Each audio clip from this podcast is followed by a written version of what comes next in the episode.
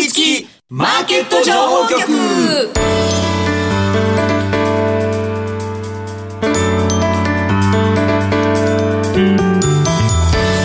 金曜夕方はラジオにかぶりつき皆さん1週間お疲れ様でした。進行役の八木ひとみです。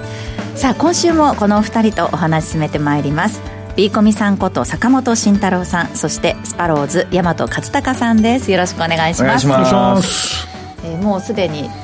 YouTube のコメント欄でコメントたくさんいただいてますけれども、うん。はい。大和さんが、はい。えーお店をそう明日からおオープンさせた。もう終わったらまたすぐお店に準備に行って、DIY しないといけない。もうやばいです。もうもう朝起きてから寝るまでずっとお店のことやってます。いやーすごい。なんかねあの、はい。オープンさせるっていう話は聞いてましたけど、はい。こんなに喫緊だと思わなくてびっくりしました、そうですねもう。プレゼントが間に合わなかった。ないやいや本当に開店祝いって何がいいんだろうと思って。はいいやいや八木さんとかでいいですか？と八木さんに言われて私今持ってるの現金だけですけど。そんな山本さん興奮しちゃったみたいな。いいんですか？ってい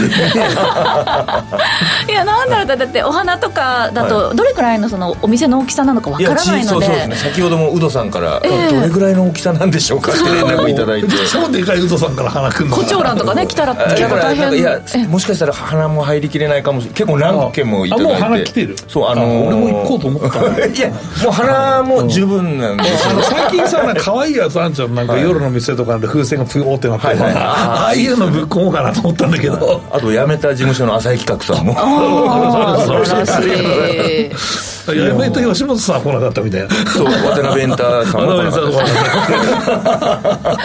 た。いやでもなんかね開店祝いでいろいろこう検索しても、はい。なんか大和さんはきっとあまりこういうものが欲しいとは思わないだろうなっていうようなものがいっぱい出てきたから。だからもう結局やっぱ現金なんかなっていうふうに思ったんですけど それは嬉しいです誰も嬉しいですよ。ラジオ日経さんから日本酒いただきまし素晴らしい。すごい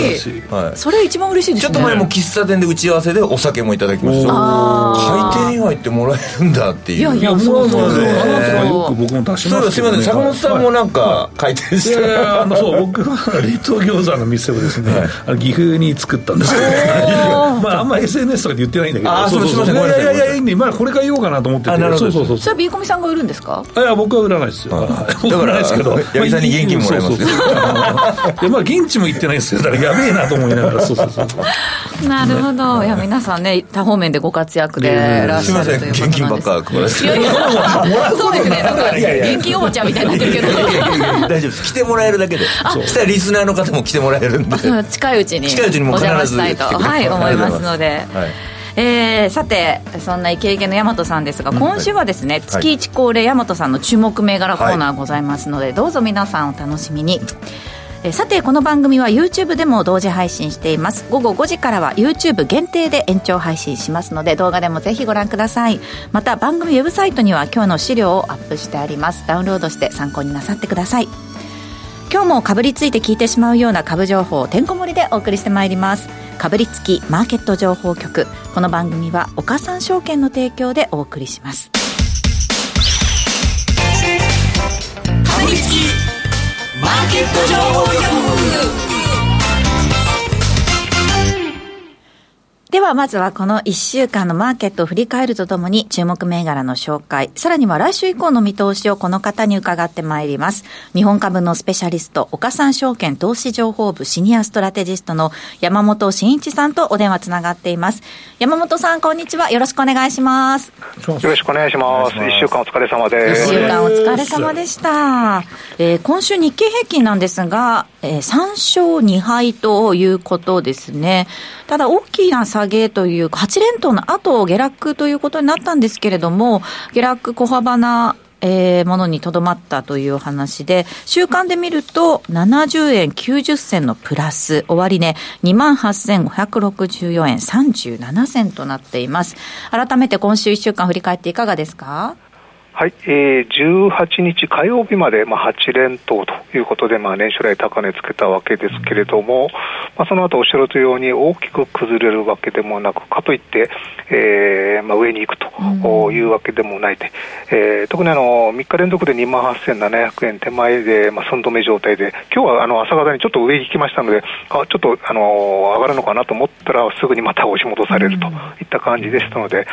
えー、まあそうですね、まあ、2万8500円近辺での結局そのあたりでのもみ合いだったという感じだと思います。まあ、直近1年のボックスレンジの上限ということですので、まあ、それなりに警戒感も漂っていたということで、えー、まあ逆にあのそう強気になっていないことで、相場が強かったんじゃないかという感じですね。うん、まああのー、まあ、かなりレンジ上限、えー、位置的にはまあ非常にいいところにはいると思うんですけれども、はい、まあ、なかなかそのここから上、えー、そうですね、あのー、結構あの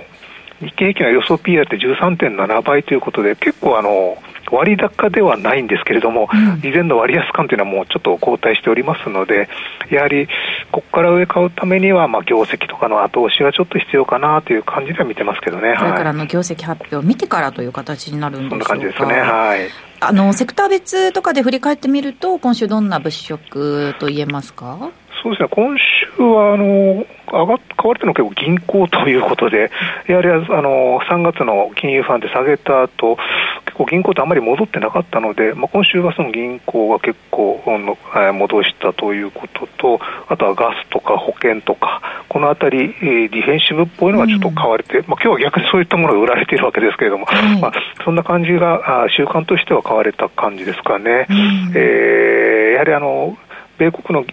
銀行の決算、まあ週明けえー、週の始めありましたけれども、まあ、あんまり波乱がなかったということで、まあ、買い戻されたんだと思いますね。はい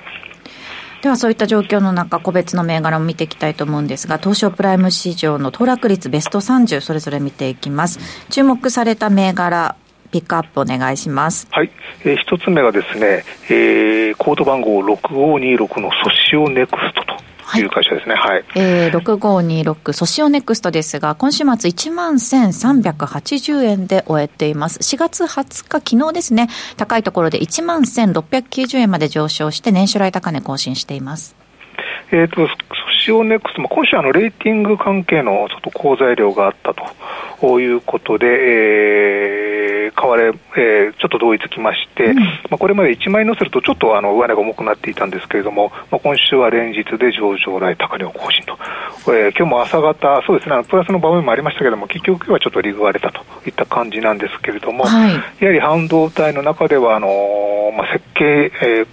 最先端の設計に強い会社ということですので、うん、まあ、あまり景気変動の影響を受けにくいということと、やはり業績もかなりあの増収、2桁増収増益の半導体関連であまりありませんので、はい、やはり業績も非常によろしいということで買われているんだと思います。そしてあの来週28日に決算発表予定しておりますので、うん、まあ、高決算を期待した買いも 入っているということですので、うん、そうですね、あの、この銘柄にしてはちょっとあの、過熱感はありますので、まあ、決算前後でちょっと、えー、リグわれるといった動きもあるかもしれませんけれども、まあ、押し目を狙っていくという感じで、えー、よろしいんじゃないかと思いますね。はい。ソシオネクストですが、週間で16.8%の上昇です。では続きまして、もう一銘柄ピックアップお願いします。はい、えー、もう一銘柄がコード番号1712の大積環境ソリューションという会社です。はい、えー、1712大積環境ソリューションですが、週間でこちらは、えー、9.4%の上昇、上昇率13位に顔を出しています。今週の終値、ね、925円です。えー、大積環境ソリューションですけども、まあ、2月決算ということで、まあ、4月の5日に、えー、本決算発表しているんですけれども、うん、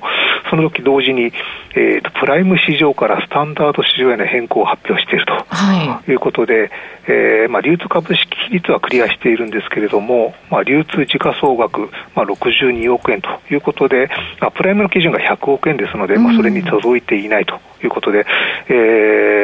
今回のスタンダード市場への変更を発表したんですけれども、まあ、あの今年1月の東証の市場区分見直しに関するフォローアップ会議というのがありまして、はい、まあ、経過措置、まあ、本来この経過措置というのは結構曖昧だったんですけれども、まあ、再編から3年と、まあ、タイムリミットが、まあえー、明確化されましたので、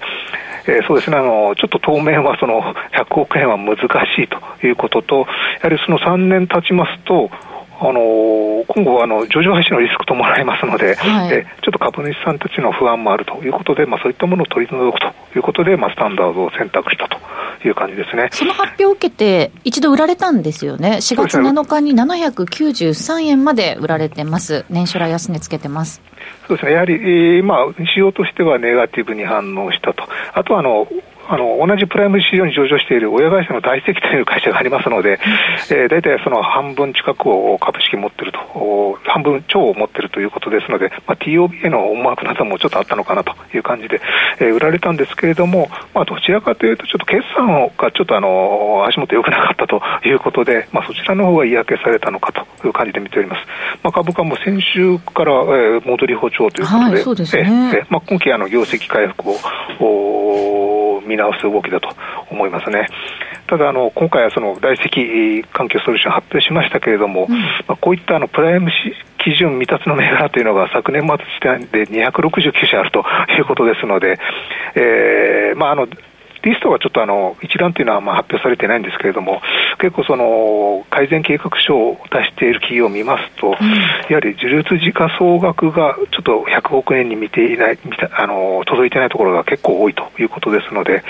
えーなかなかそうですね、あの今後そういったあのスタンダード市場への変更というのも今後ちょっと増えてくるのかなという感じで見てますけどね。はい1712大積環境ソリューションですが、今週末925円で終えています。ここまで今週振り返っていきましたが、来週以降に関してはマーケットどんな見方されてますか？はいえー来週に関しましては、決算発表、まあ、日本国内の方もスタートするということなんですが、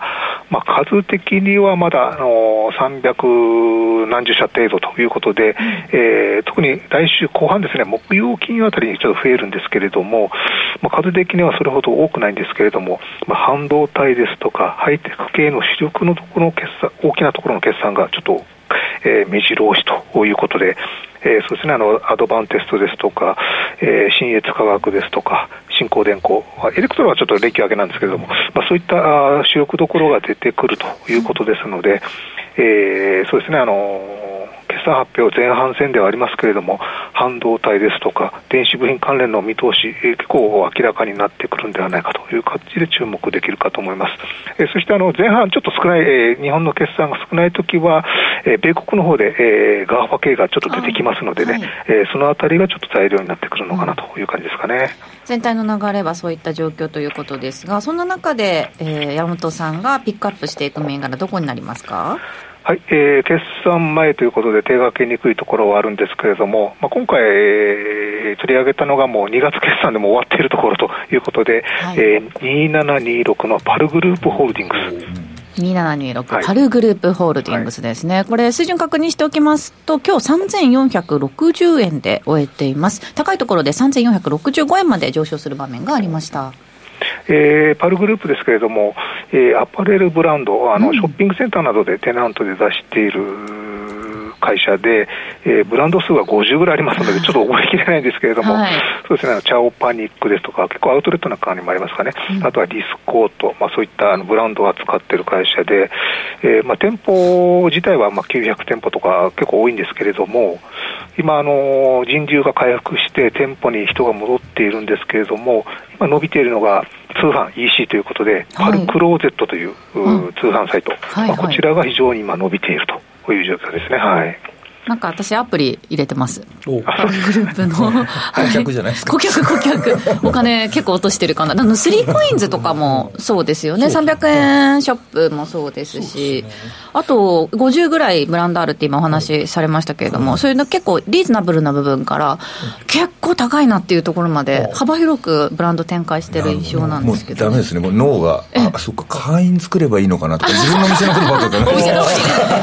アプリ、アプリ。アプリ結構すぐ作れるらしい。そう、ポイントもね、簡単に貯まるから、ねあそうですそう、ポイントカード持たなくていいので楽ちんですよね。すいません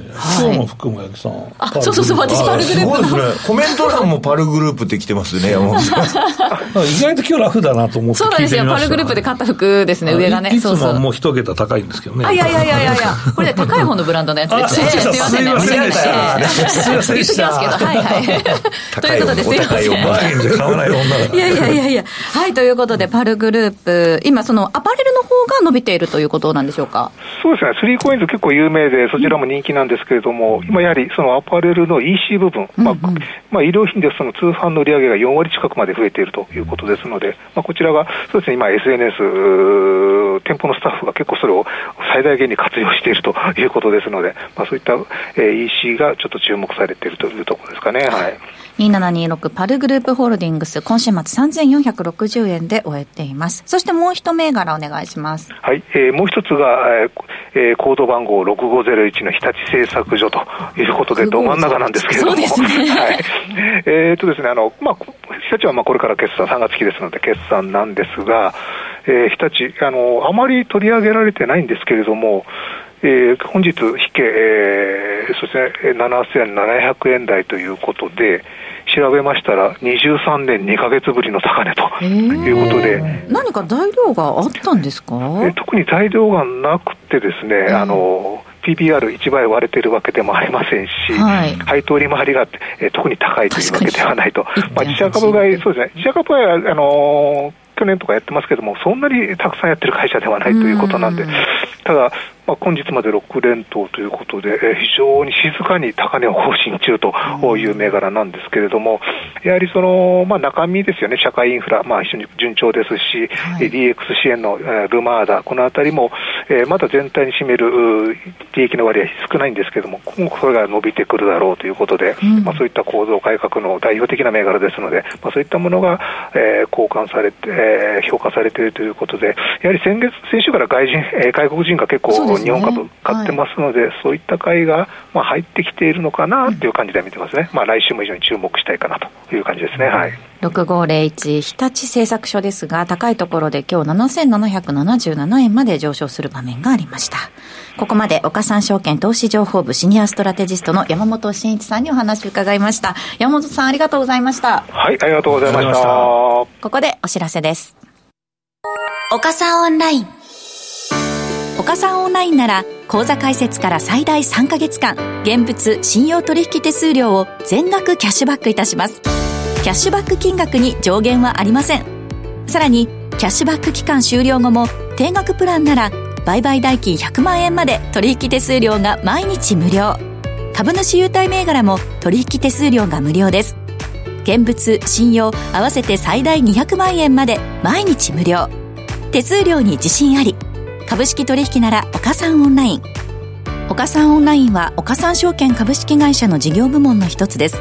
当社が取り扱う商品等には価格変動等により元本損失元本超過損が生じる恐れがあります。投資にあたっては契約締結前交付書面等を必ずお読みください。金融商品取引業者関東財務局長金賞第53号。岡三証券株式会社。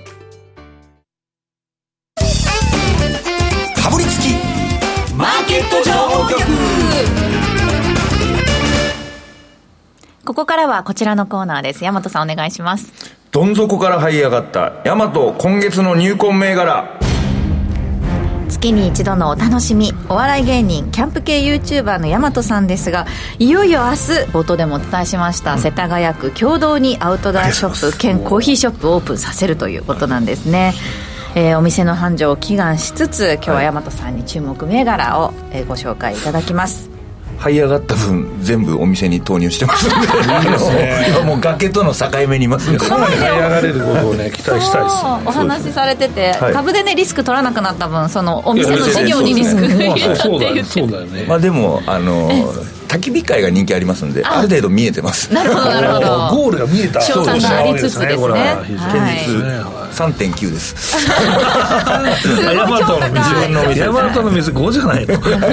疑うこともありませんはい。はいということで早速今回の注目銘柄参りましょう。一つ目お願いします。イオレです。えー、2334のイオレですね。こちらは、えー、グロース市場の銘柄ですが、水準確認しておきます。えー、今週末1056円で終えています。グループコミュニケーション支援、楽々連絡網を運営していて、求人広告配信事業が収益となっているサービス業ということですね。めちゃめちゃ力強かったですね。そうですね。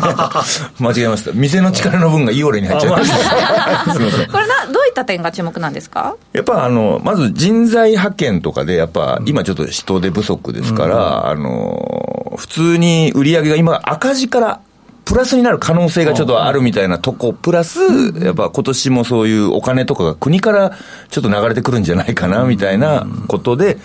いいなと思うのと、あと動きがまあまあ、まだ激しいんですよね。奈本さん好きそうな動きしてる、ね、そうなんですこの2年ぐらい見るとね。そうですね。もうちょっとやっぱ、3年か、うん、ちょっとしたら動きが軽くなるので、この1000円ぐらいのラインぐらいからだと、下はあんまり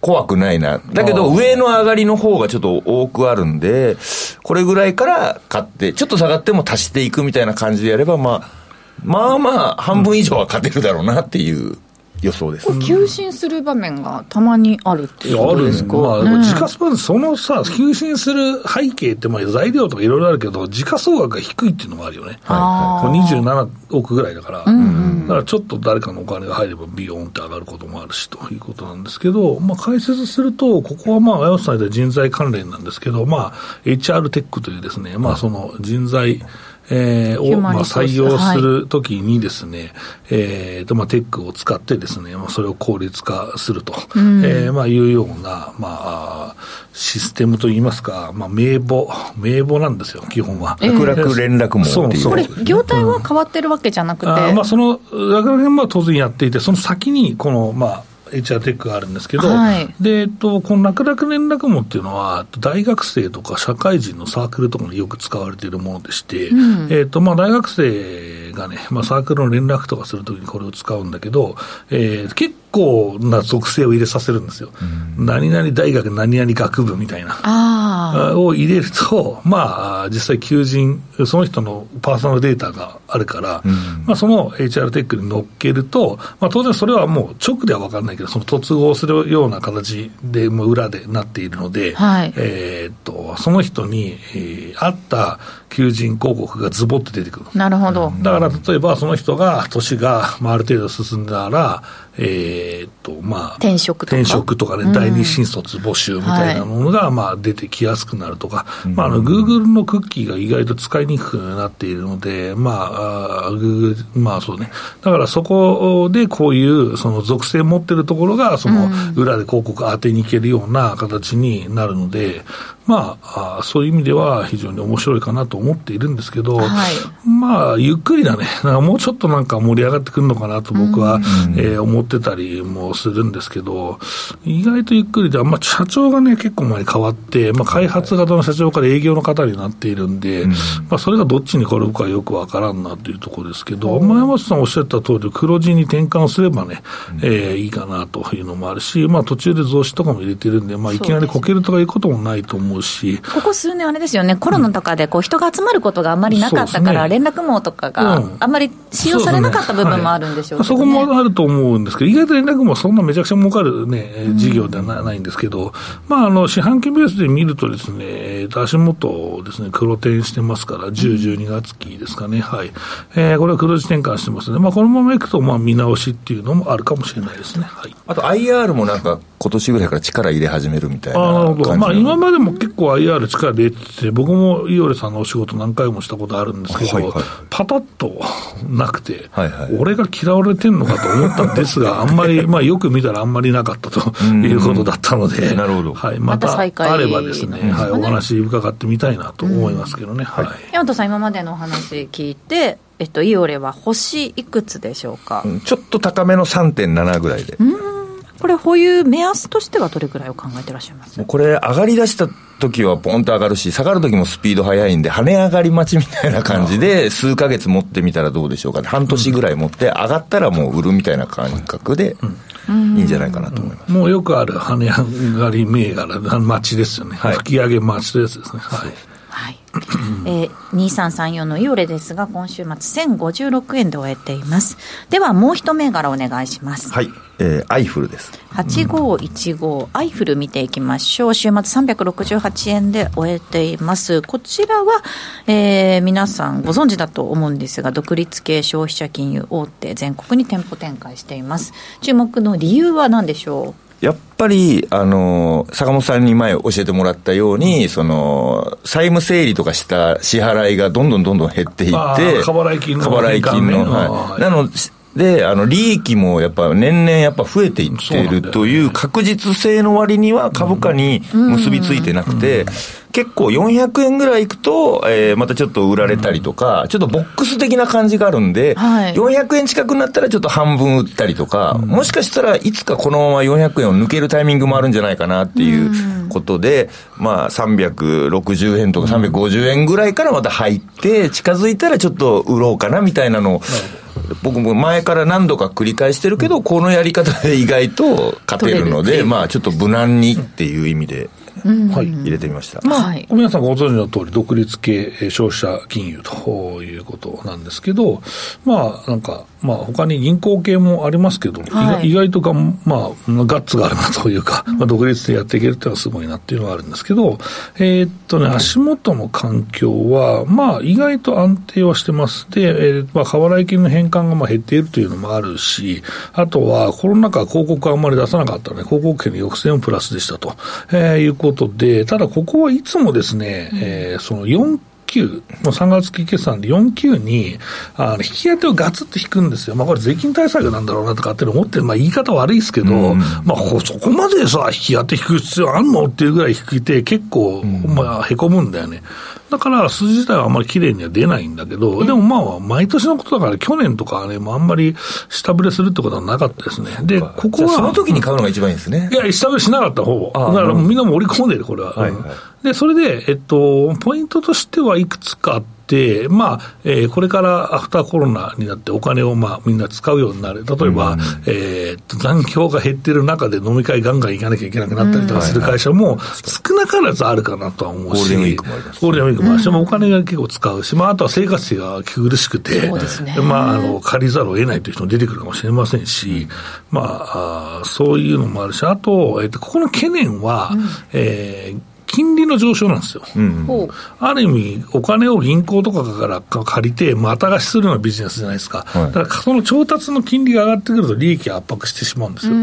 で、えっと、上限もこれは決まってるんで、業界的にね。うん、うん、だから、その、なかなかどんどんどんどん引き上げていくっていうことは、はい、あのできないんですよ。このアイフル側とかが、うん、あの、貸すそう、貸す上限があるじゃないですか。そうそうそうそう。そうそうそう。だからそこが、まあ見直しが、まあ法律とかでか入らない限りは難しいので、うん、まあそう考えると、その金利の上昇っていうのは利益の圧迫懸念に直結すると。なるほど。えー、いうふうになってますちょっと日銀の動きがそうですね。まあ足元ちょっとハート派なんじゃない？上田さんはってなってるんで、まあ足元は逆にちょっといいのかなとは思うんですけど、ね、戻してる背景ってそこじゃないですか。はい。ということで、大和さん、じゃあ、サクッと保有目安と星をいくつか教えてください。うんこれはもう400円いくまでなんで、もう1年間持ちながら、うん、400円近づいたら売ってを繰り返すっていうボックスみたいなイメージで、うん、えー、3.8。はい。はいということでした。アイフル8515、足元は368円での推移となっています。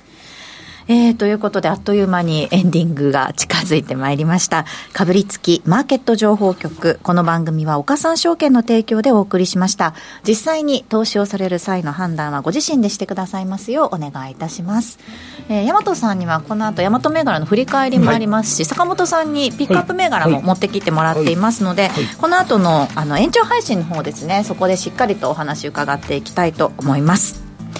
えー、そして来週なんですが岡三証券投資情報部長の小川義則さんをゲストにお迎えする予定です。こちらもどうぞお楽しみに。